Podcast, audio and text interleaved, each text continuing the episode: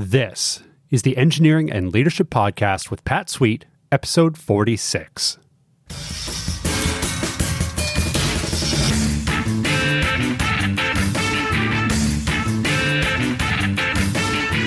Today, I speak with Dolores Hirschman on why clarity of message is key for effective leadership and how to improve your communications as a leader.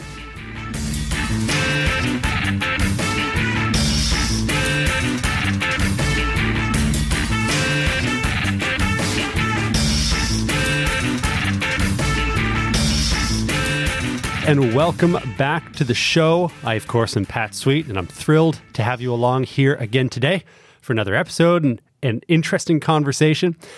Today, I'll be speaking with Dolores Hirschman about communication skills for leaders, and I think you're really going to like Dolores. She's full of energy, she brings some really great ideas to the table, and her whole persona is just uh, wonderful and infectious. It's great. It's great. So, very excited to be sharing that with you. But as usual, I've got a few things that I wanted to share with you before getting to the interview. First thing I wanted to mention is an upcoming webinar, which is going to be on February 23rd, where I'll be partnering again with my friend Jeff Perry. And we'll be talking about providing a path for growth for employees. We're going to be touching on employee engagement the Great Resignation, and a number of other related ideas, which obviously is a big, big concern for engineering managers and engineering staff everywhere. We're still working out the details, so stay tuned for that. And next, I wanted to mention a video that I just released. I mentioned last week that I was going to be starting a new video series focused on helping engineering managers with their productivity. So I'm very happy to mention that the first of three videos was published just today, and it's there to help engineering managers who are feeling overwhelmed, stressed, feeling like they're running around like chickens with their heads cut off. If this is how you feel, if this is what work looks like for you right now, this video is absolutely for you. And in the video, I introduce a productivity system that I've developed for my own use over the years as an engineering manager. And I even teach the most important element of that system as well. I will share a link to that video in the show notes. So please do go check that out. You can find the link at engineeringandleadership.com slash episode 46. All right, on with the show.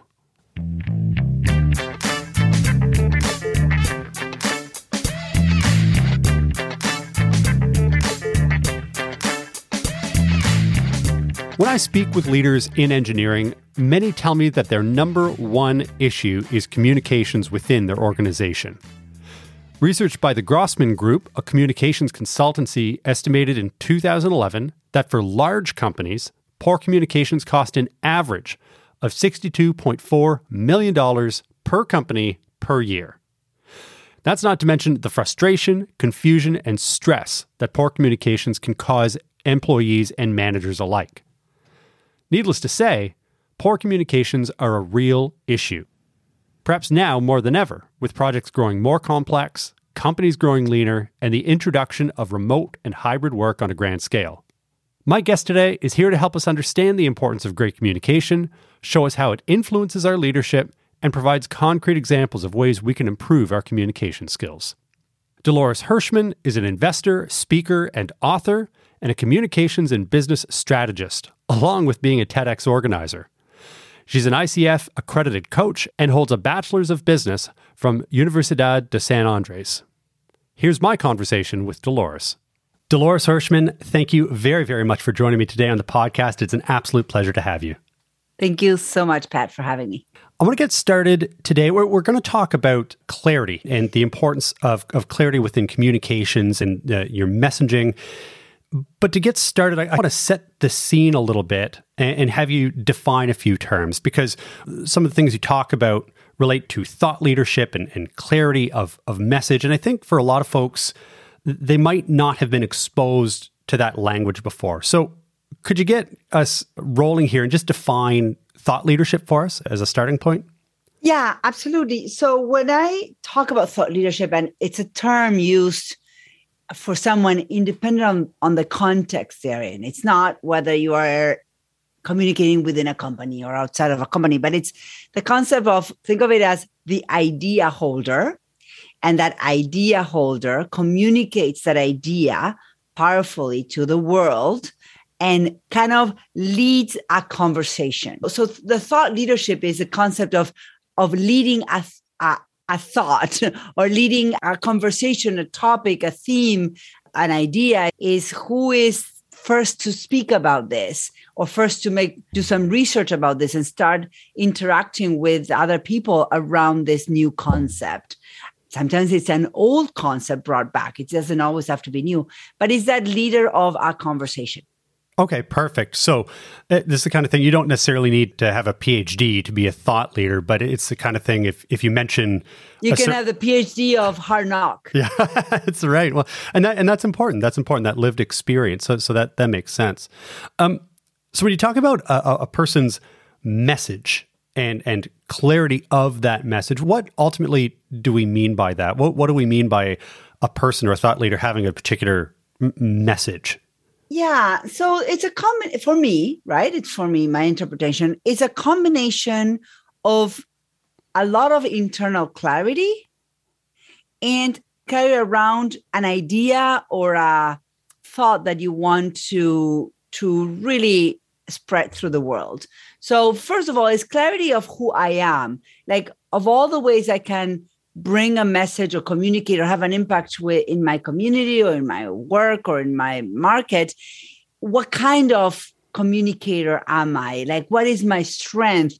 Where do i thrive? What comes easy to me right? Like the internal what i call the internal knowledge so that you can have powerful internal leadership and lead yourself in an intentional way. And so that paired with i call it the quest the thing that you say I stand for this. So let's say that you work for a company and you stand for DNI, right? Diversity and equality and or inclusion, sorry. And you say, I am going to be the spokesperson, independent of the hierarchy. I could be new to the company, I can be at the C level, but I want to be a spokesperson. I want to take a stand for the conversation around diversity and inclusion. And so that paired with the knowledge of what kind of person am I? Am I an introvert, an extrovert? Uh, do I want to shout it from the main Slack channel? Or do I want to just have quiet conversations about what I think? Neither the style doesn't diminish the power. Like, I think it, it, some people say the louder you are, the more leader you are. No, you're not. Or the louder you are, the more expert you are. No, you're not and so I think it's important for everyone to understand that when you own your message and you stand by it and you choose to stand out, uh, uh step into it, your style is going to be your style. There's no one way to do it. See, that's really interesting because I, I think that flies in the face of what a lot of people experience as leadership. It's the person who really is uh, being super vocal about it, standing on the rooftops something. and screaming it, right? and and this is something that that's a shouter. yeah, yeah, and and and I'm sure that well, that's a way to get attention. But one of the things that I've tried to emphasize with my work and in the show is that, that there's more than one way to lead. So I, I think that's really interesting that you say that, and I think the the next logical message here is that what really is important is not the way you express it as long as you have clarity. I, I assume this is a big part of your message.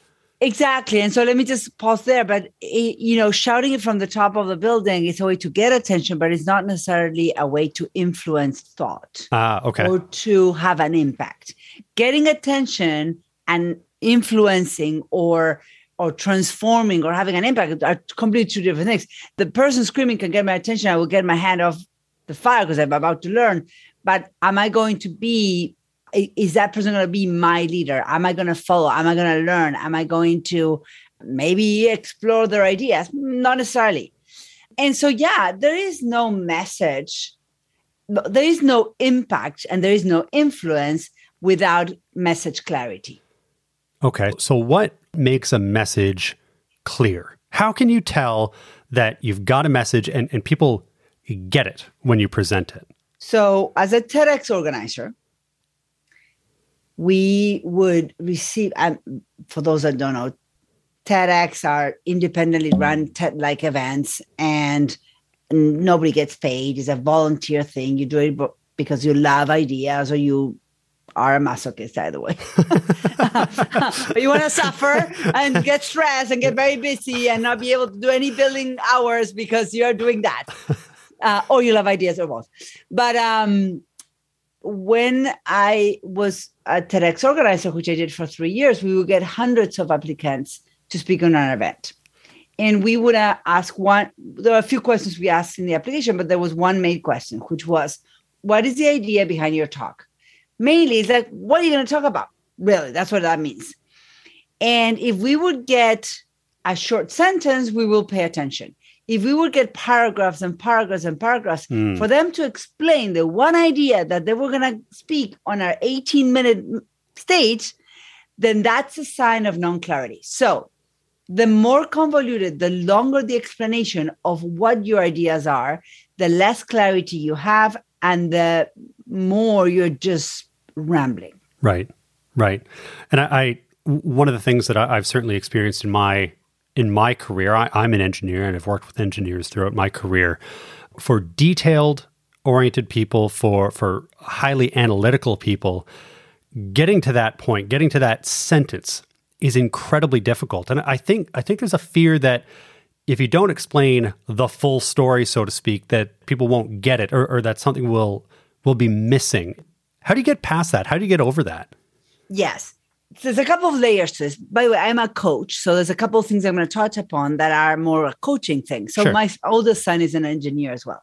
He actually he's graduating from Northeastern in June. No, that's great. Congratulations. very excited. He's yeah. young.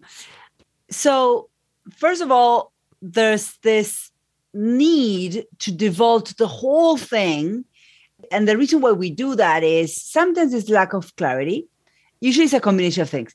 Second is a self worth issue.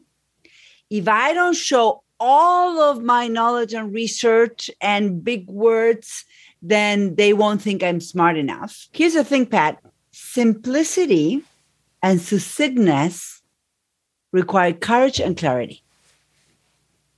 Because if you are a PhD doctor in quantum genetic, blah, blah, blah,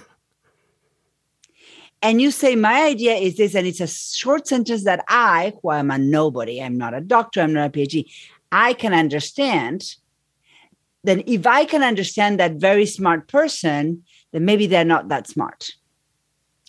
So there is a um, unconsciously, unless you've done your internal work and self leadership and are, are, looking to truly impact the world, in order to impact the world, you need to connect and engage with the world and communicate powerfully because otherwise you can't. If you truly are committed to that and you do everything in, your power to do that, then you will have the courage to speak in a, the simplest most clear way so that anybody, including a second grader, I don't have anything wrong with second graders, but they're in second grade. so they don't have a PhD. Even a second grade can actually understand what you do. They might not be able to do what you do, but they'll be able to wrap their head around what you do.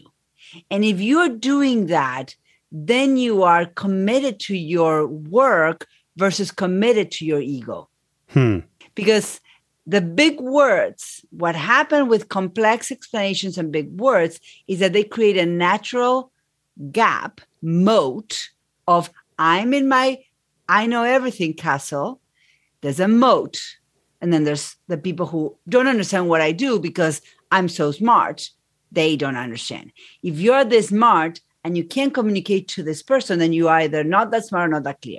See that that's an interesting idea. Yeah, yeah, that that's an interesting idea eh, because I, I think c- coming into this conversation, my assumption was going to be that th- there's there's a skills gap for a lot of people in terms of how to distill their message into something pithy and, and, and clear.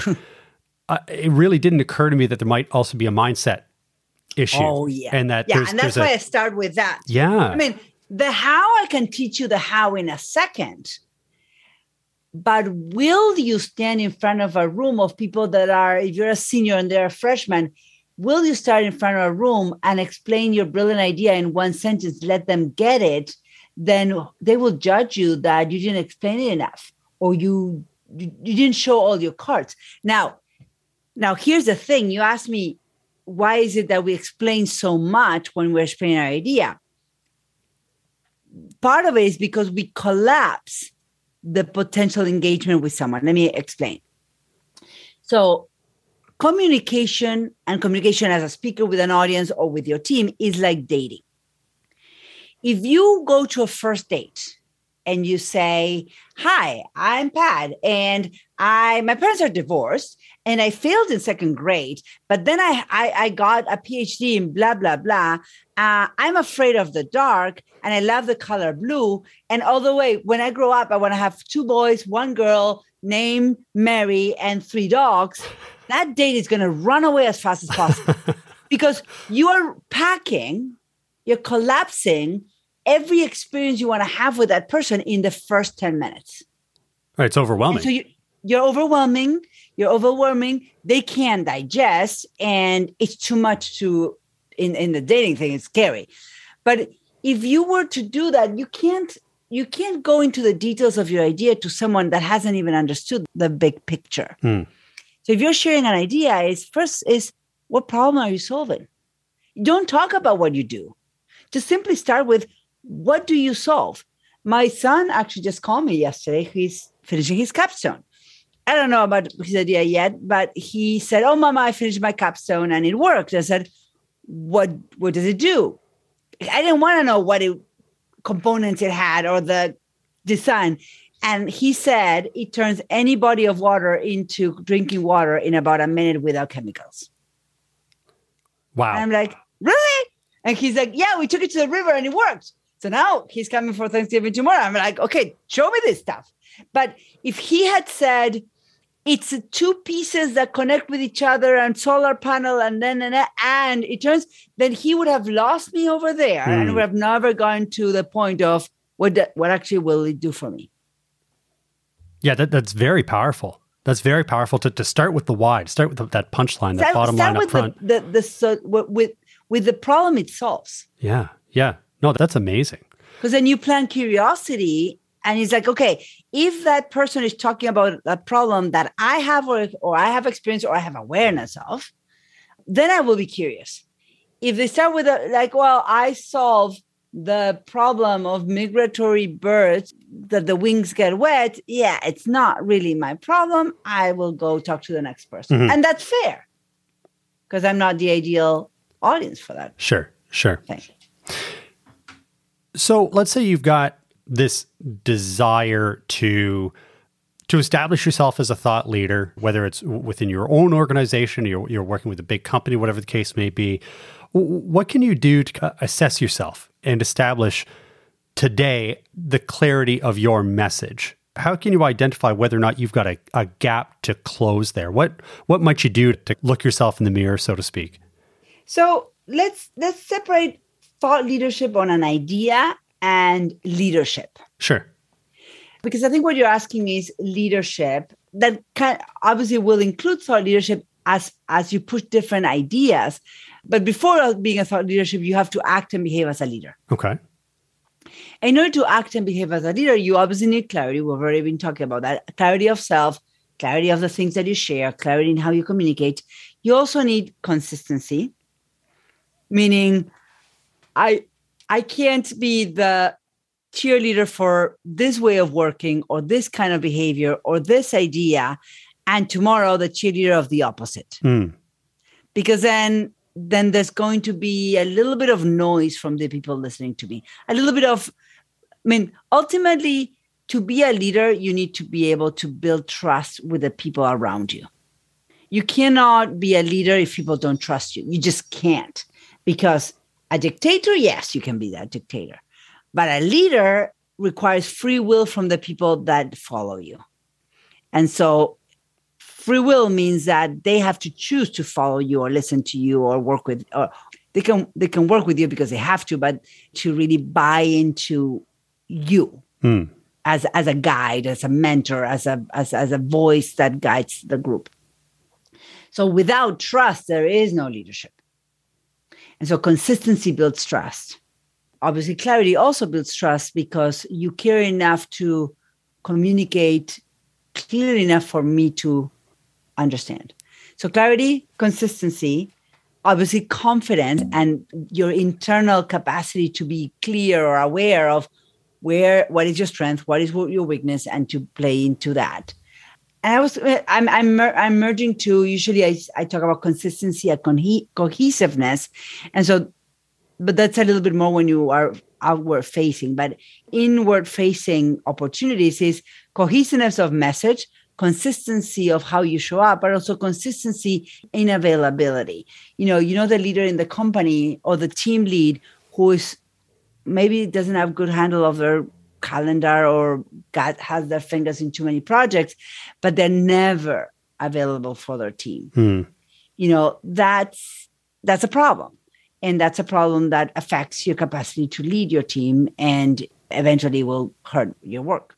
Well, you can't communicate if, if you can't show up if they can access yeah yeah and this actually leads me to to one of the other questions that that i had for you is about the importance of or, or maybe not the importance but the role that medium plays in communicating your message because i think a lot of leaders and certainly i've gone through phases in my own career where this was the case is it's difficult to show up it's difficult to be available and you rely on asynchronous tools right whether yes. it's a slack channel or email uh, I'd be curious to know what your take is with respect to the power of of some mediums over others. Is it is is email inherently better for some things or is face-to-face communication inherently better for some things?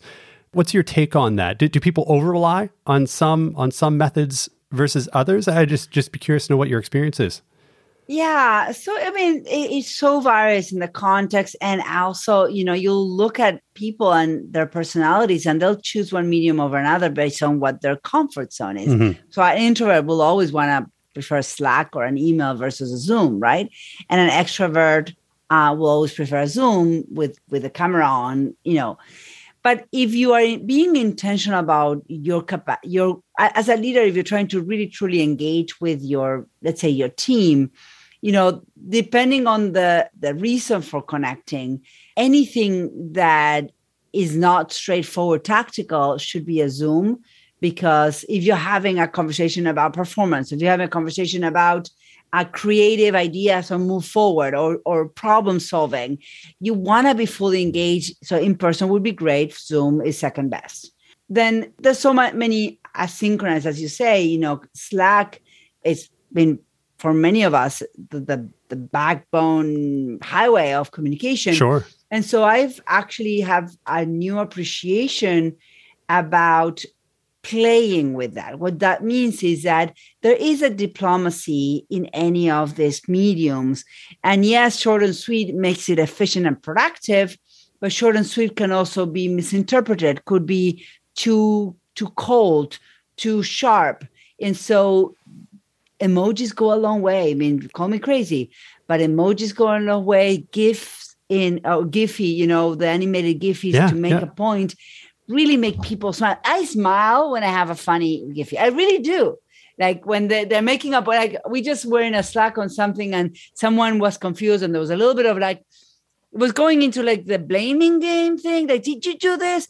and someone said, "Well, I think we've duplicated documents," and and someone came in and clarified, "No, no, no, we're all set. That's one document." And so that person said, "Thank God," or or or, or something like funny, yeah. like, "Oh, I'm so relieved." But it was a funny gift, so it just made the whole thread not so tight. So a funny gift it can really unlock a thread of conversation that is getting tighter and tighter and tighter because people are getting stressed. Oh no, I, I think it's a, a, brilliant point, and and I don't think I've ever heard or, or, or, spoken with anyone here on the show who who really emphasized the the power of things like emojis and gifs and. I agree with you. I really do. That there's a there's an interesting book out. Uh, Chemically, I mean, think about it. I mean, pay attention to that. Chemically, something happens, and you're like, there's a a, a little bit of levity. Mm, yeah. And when you allow a little bit of levity, here's the thing: what does stress do? Stress actually shuts down our creative thinking. right? Because stress puts us into fear, into reaction, into fight or flight. And all of those create the, the chemical reaction that in literally impairs thinking. There's right. a lot of research on this.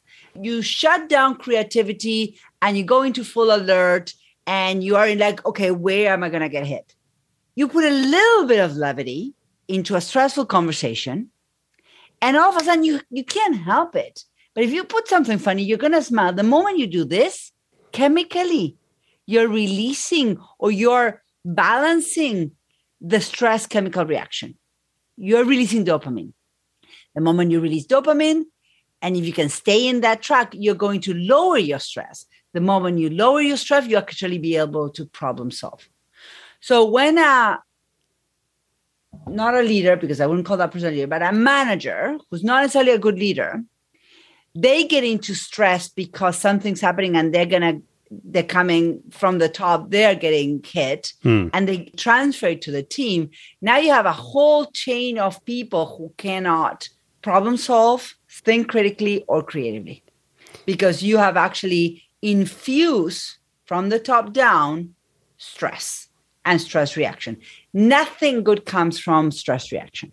Yeah, that's that's fascinating. Ever. The the uh, almost viral nature of that, and I use that term very carefully, especially these days. But but it's true. Yeah, one of the things we, we've talked about already when it comes to clarity of message is that desire, that tendency to go into too much detail, to over explain, to, to build that moat.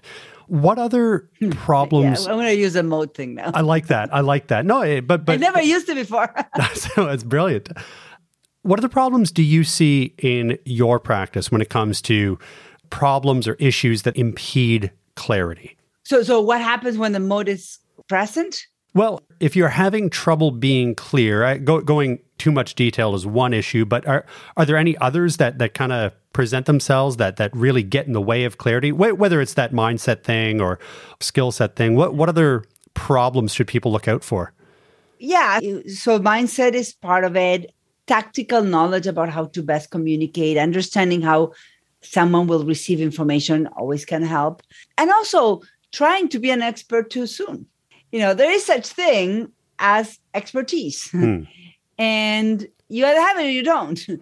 And so you can't really, you really truly can fake it. Because if you really fake, you're faking expertise, I will know in one second because you're over explaining, because you really don't even understand it yourself. You're using big words because you don't know what they mean. So if you don't know what they mean, they won't know what they mean. So nobody will get you.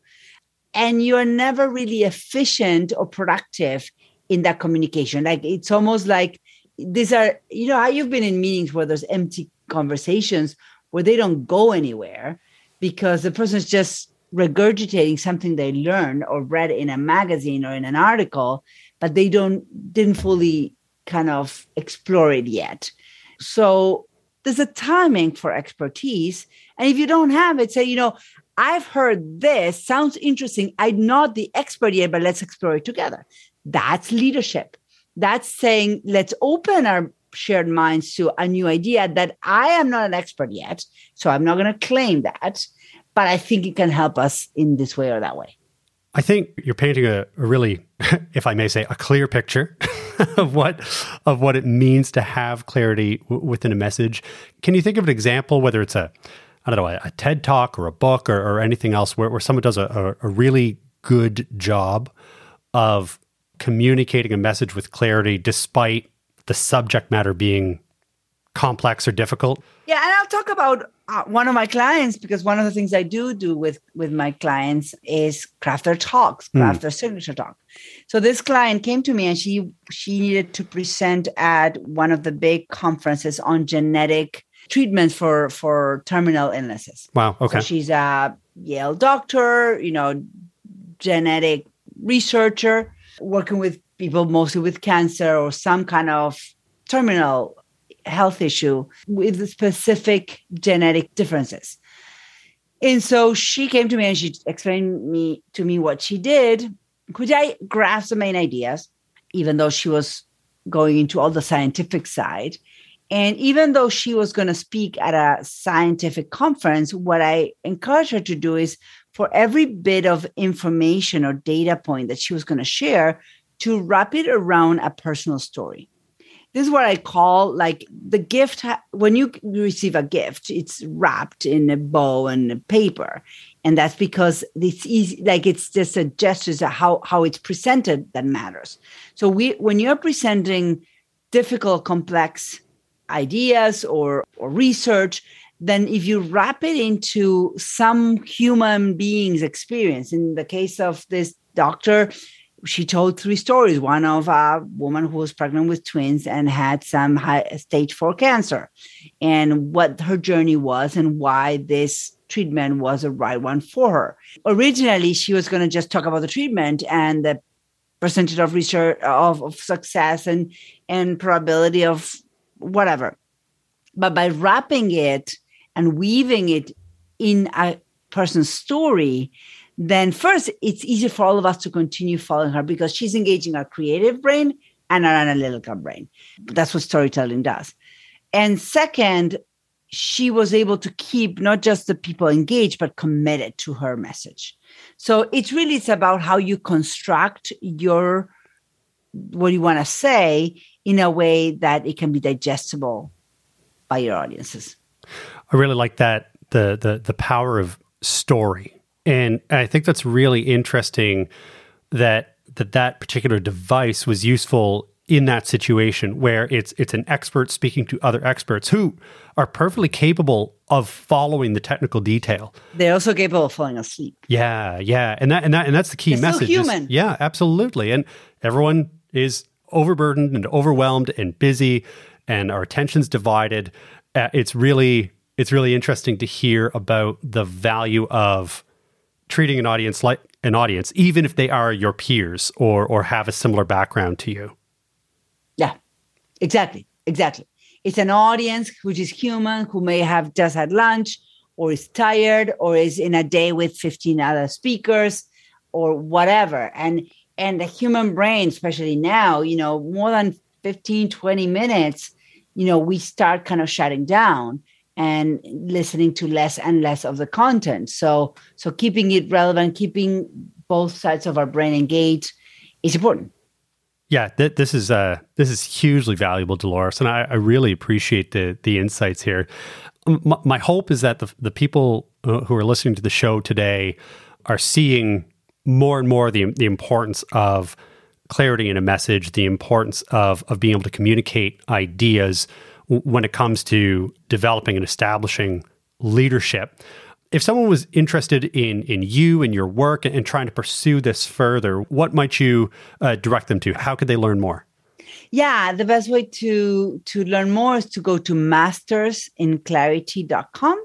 That's my company, and you'll be guided there. There's uh, you can hop on a call with my team or myself, um, or look at the, the the programs that I offer. Excellent. Yeah. And I'll, I'll, put a link in the show notes to that. So, uh, once again, Dolores, this is just awesome. I really appreciate your, your time and your expertise today. It was an absolute pleasure. Thank you so much, Pat, for having me. We'll talk again soon.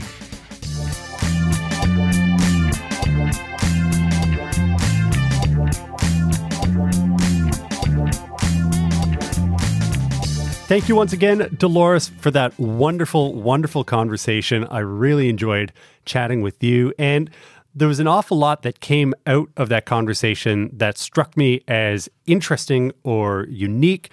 Things that I wanted to touch on again here after the interview. One was this idea of the value of emojis and GIFs and how powerful bringing levity to a conversation can be. And it got me thinking about the fact that we have a number of rules that we have in business communications about what's acceptable and what's not. And the fact that a lot of the rules that we have, a lot of the things that we do accept, don't make a lot of sense because they don't actually help move a message along. We accept poor grammar and poor formatting and quickly typed emails on iPhones and, mobile devices. We we accept this stuff where some other things like emojis and GIFs are maybe a little less professionally accepted in most circles. And I can't help but wonder why that is, because I think Dolores has a point in that there are certain things we can do. There are tools that we have at our disposal that culturally, co- corporate culture hasn't quite accepted yet. So I really appreciated that idea. One of the other things that came up was this idea of building a moat by over explaining, by propping yourself up and demonstrating to the world just how smart you are, just how brilliant you are, and that you can inadvertently create this distance, create this separation between you and the people you are ostensibly trying to communicate with. It's really important as an expert, and many of us are experts, technical experts in our fields, interacting with other technical experts. It's important to be very careful to be accessible because even if you have all of the knowledge, and even if you are sharing exactly what you know, you may still not be communicating. And that's a really important thing to bear in mind. You can use all the right words and still not be actually communicating, getting your point across, or bringing people into the fold. And if you're not sharing your knowledge, then what's the point?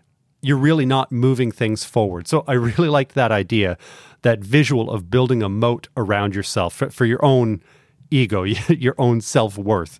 So that's something to be very careful of. Finally, the power of story was an important lesson for me. People get stories, people love stories.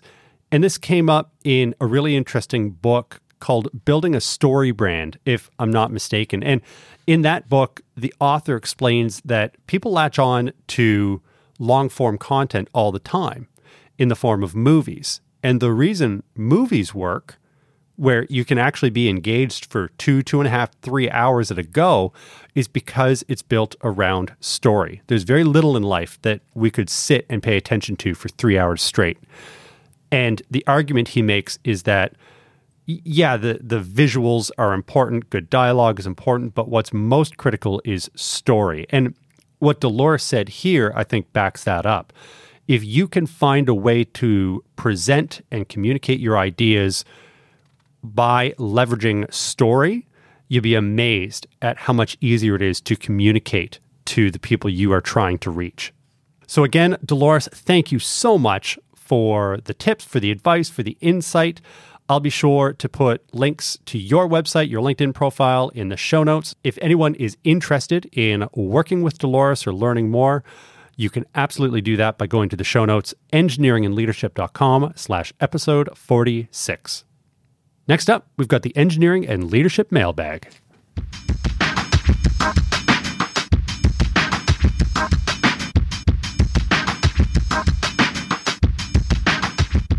Well, my friends, you know how this works. This is the part of the show where I read your messages and answer your questions.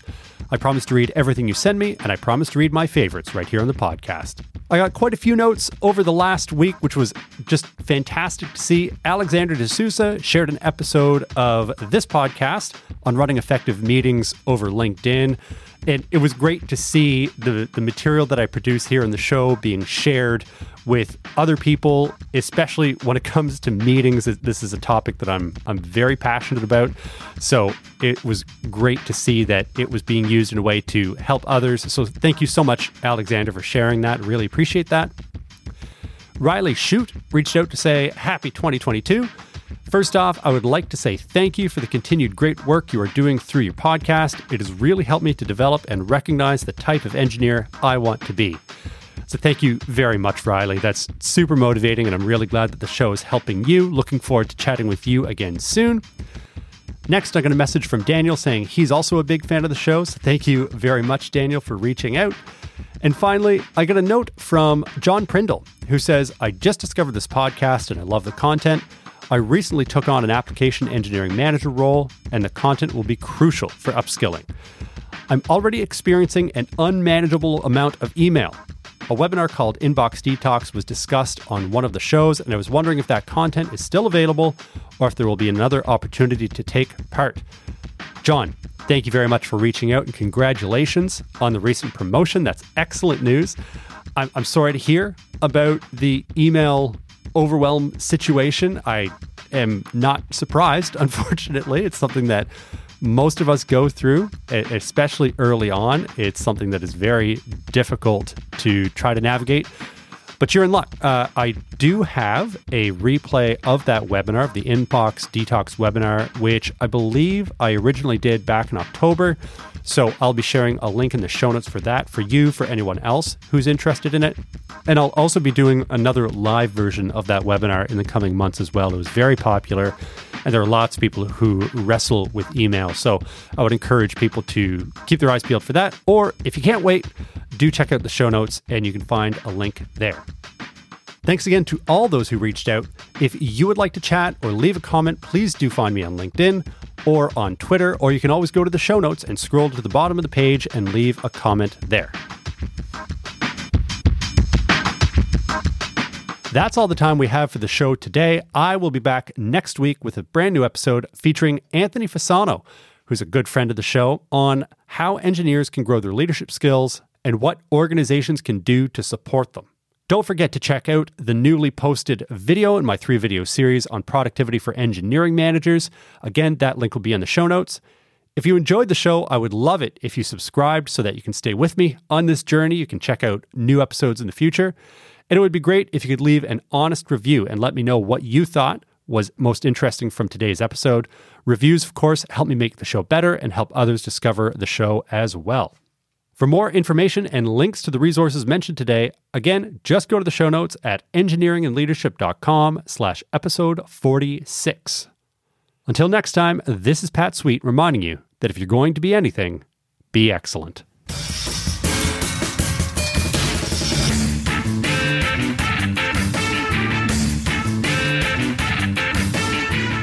You've been listening to the Engineering and Leadership Podcast with Pat Sweet. To learn more about the Engineering and Leadership Project, including other podcasts, articles, free resources, courses, consulting, and much, much more, just go to engineeringandleadership.com. That's engineeringandleadership.com.